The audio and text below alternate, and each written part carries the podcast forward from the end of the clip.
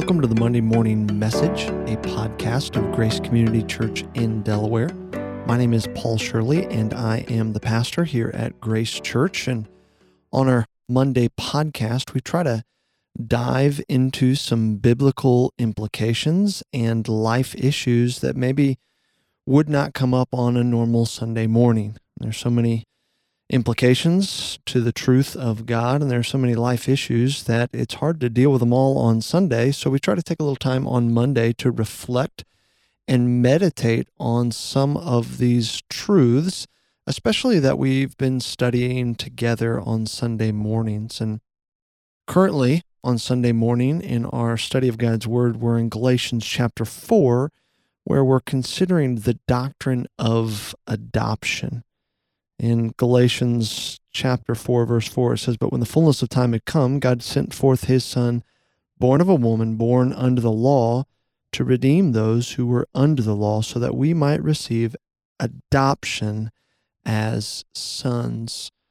And of course, here the Apostle Paul is using adoption as an illustration of our salvation. And you can hear a little bit more about that from our study by listening to the messages there online.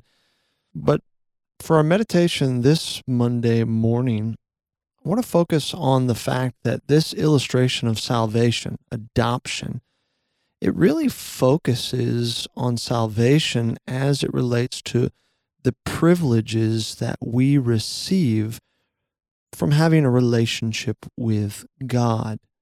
Uh, this is an aspect of viewing our salvation whereby through grace, God brings us into his family. So we're forgiven. We have a new status. But in addition to all of that, we have a new family relationship with God. And this new family relationship with God has a number of implications as we connect the dots on all of Scripture.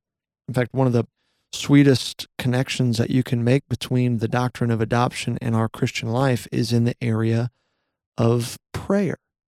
In fact, I find it very interesting that when Jesus was explaining to his disciples how to pray, really he was anticipating in Matthew chapter 6 the doctrine or the completion of the work of adoption. The Son, Jesus, is teaching his disciples how they can pray as sons, not as hypocrites who stand on the corners seeking to be seen by others, not as the Gentiles who pray superstitiously with vain religious rites and ceremonies in the place of faith, but instead he is teaching his disciples how they can pray as the adopted sons of God. And of course, you're likely familiar with this instructive prayer, this exemplary prayer that Jesus gave to his disciples. We commonly know it as the Lord's Prayer. And it says in Matthew chapter 6 Our Father in heaven, hallowed be your name. Your kingdom come, your will be done on earth as it is in heaven. Give us this day our daily bread, and forgive us our debts as we have forgiven our debtors. And lead us not into temptation, but deliver us from the evil one. And of course, here Jesus is instructing disciples on how they can pray. And when viewed through the lens of our adoption, he's teaching us how to pray as the sons of God. And this is an important passage. In fact, this is one of those uh, foundational passages that Christians throughout the ages have focused on and memorized and made near and dear to their hearts. And I think that's important. Uh, I think knowing the days of creation is important because it's foundational to how uh, our universe relates to God.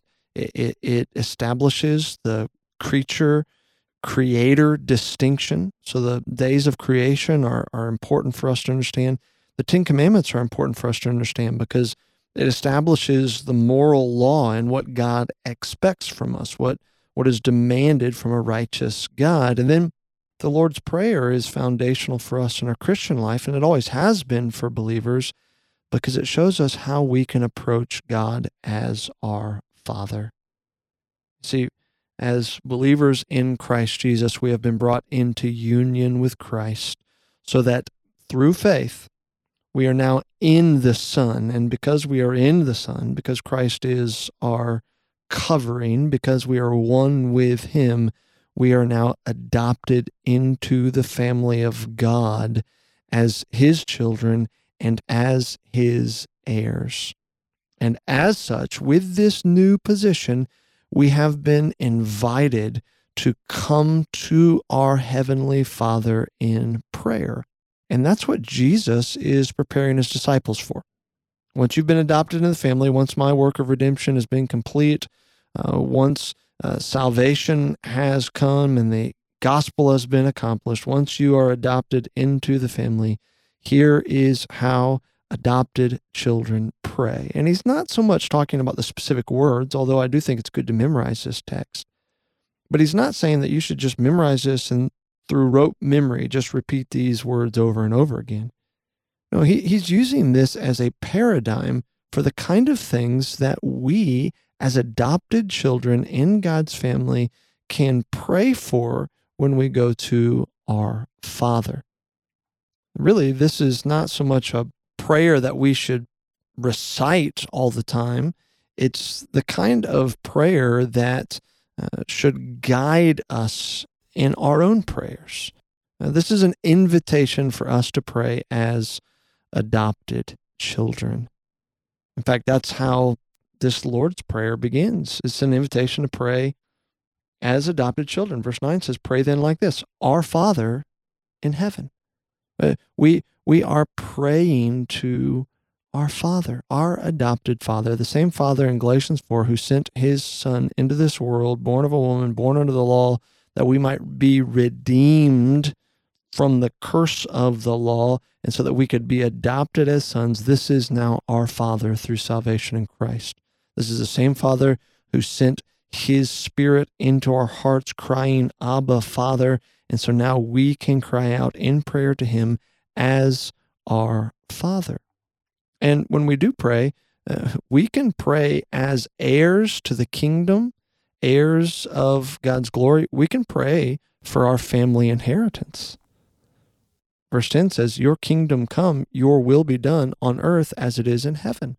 And certainly there's a lot that we could learn from this request the priority of seeking God's will, the priority of God's glory in our life and in our prayers, of course, but also since we are co heirs with Christ in the glory to come, when we, as God's adopted children, pray for his kingdom to come and his will to be done and his name to be glorified, essentially what we're praying for is our own inheritance.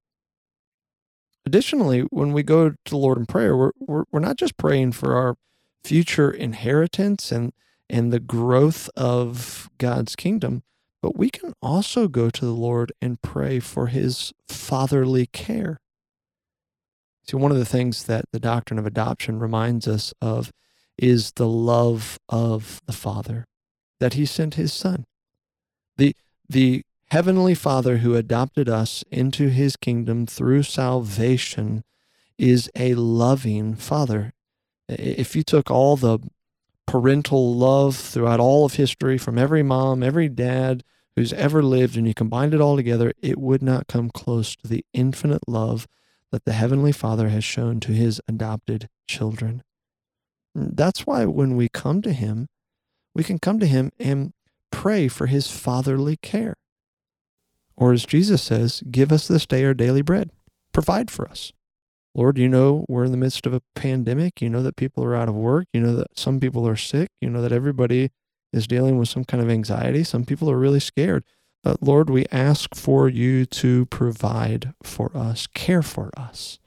And of course, we know that He will. This is what He does. He's our Heavenly Father.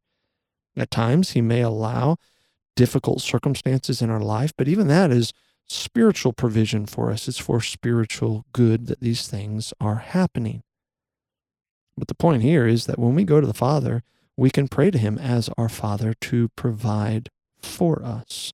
Uh, as Jesus says elsewhere in the Gospels, if an earthly father knows how to give good gifts to his children, how much more will God give good gifts to his children, which is what we have been made, his children.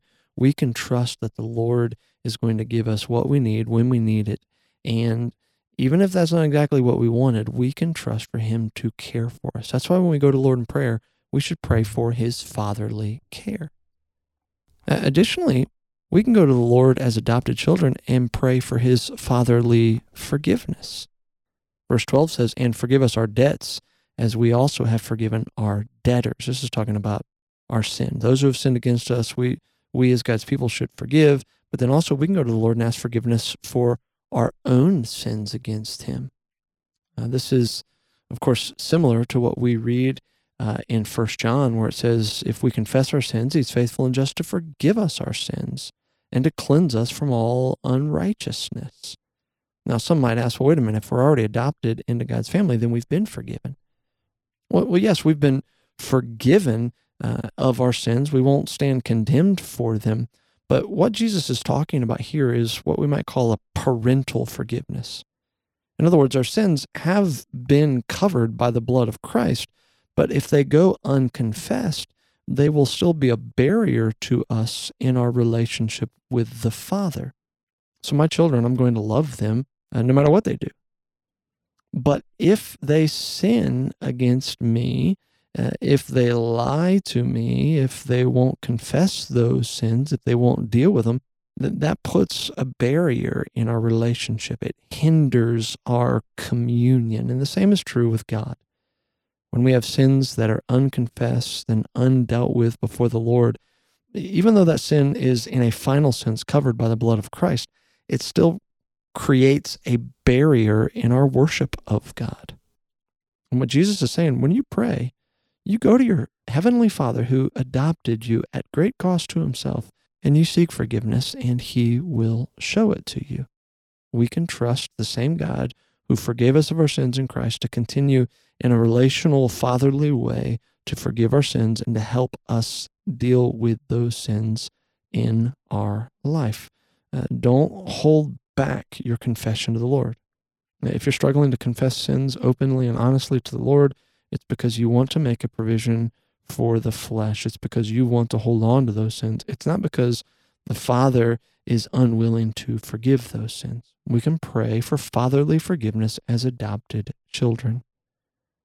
And to this, Jesus adds, And lead us not into temptation, but deliver us from evil or the evil one, either generally from sin or specifically from Satan however you take that, either way, Jesus' point is that as adopted sons of God, we can pray for fatherly protection. If there's anything that a father wants to do for his children, it is to protect them. And we can trust that our Father will protect us as well. We can go to him and pray, Lord, help me to avoid this temptation. Protect me from Satan's schemes that would try to draw me away from Christ. Uh, Lord, protect my soul, protect my faith. And we can trust that that's exactly what he'll do. Now, sometimes he protects our soul by allowing circumstantial adversity into our lives. But we can trust that the same Heavenly Father who sent His Son and sent His Spirit to adopt us into His family will also protect our souls. In fact, it's interesting the adoption that the New Testament is talking about, specifically the adoption that the Apostle Paul is talking about in Galatians 4 and elsewhere, is based on the Roman law that surrounded ancient adoption which is really not anything like modern day adoption. The Apostle Paul's day, um, parents, specifically a father, would not adopt a child who needed help. Instead, he would adopt an adult who had proven himself worthy, and that adopted son would then become the heir to the throne. He would be the one to inherit the father's empire because he was proven worthy of it and capable of it. That's really the way adoption worked back then. And one of the interesting things about the way adoption worked back then was not only was it the adoption of an adult son to be the the heir to the kingdom. But also, it was interesting because a Roman father under Roman law had absolute power over the entire family, absolute authority, uh, which meant he could remove somebody from the family. He even, under Roman law, had the power to execute rebellious children. But one of the interesting things is under Roman law, once a father made the decision to adopt a son, that was irrevocable. Father could make the decision to kick a natural born child out of the family for transgressions, but an adopted son he was stuck with no matter what. It was irrevocable. And certainly that's the same truth, the same thing that is true in our adoption as God's children. In fact, the Apostle Paul in Romans chapter 8, uh, right after talking about the doctrine of adoption in Romans chapter 8, says in Romans 8:31, "What then shall we say to these things? If God is for us, who can be against us? He who did not spare his own son, but gave him up for us all, how will he not also with him graciously give us all things? Who shall bring any charge against God's elect? It is God who justifies. Who is to condemn? Christ Jesus is the one who died, more than that, who was raised, who is at the right hand of God, who is indeed interceding for us. Who shall separate us from the love of Christ? Of course, the answer is no one. Paul goes on and says, For I am sure that neither life nor death, nor angels, nor rulers, nor things present, nor things to come, nor powers, nor height, nor depth, nor anything else in all creation will be able to separate us from the love of God in Christ Jesus our Lord. He has adopted us by that love, and we will never be separated from that love if we're believing in Christ Jesus, which affects everything about us, including how we pray. That's what Jesus was trying to teach his disciples in Matthew chapter 6. He was trying to teach them how to pray as adopted children.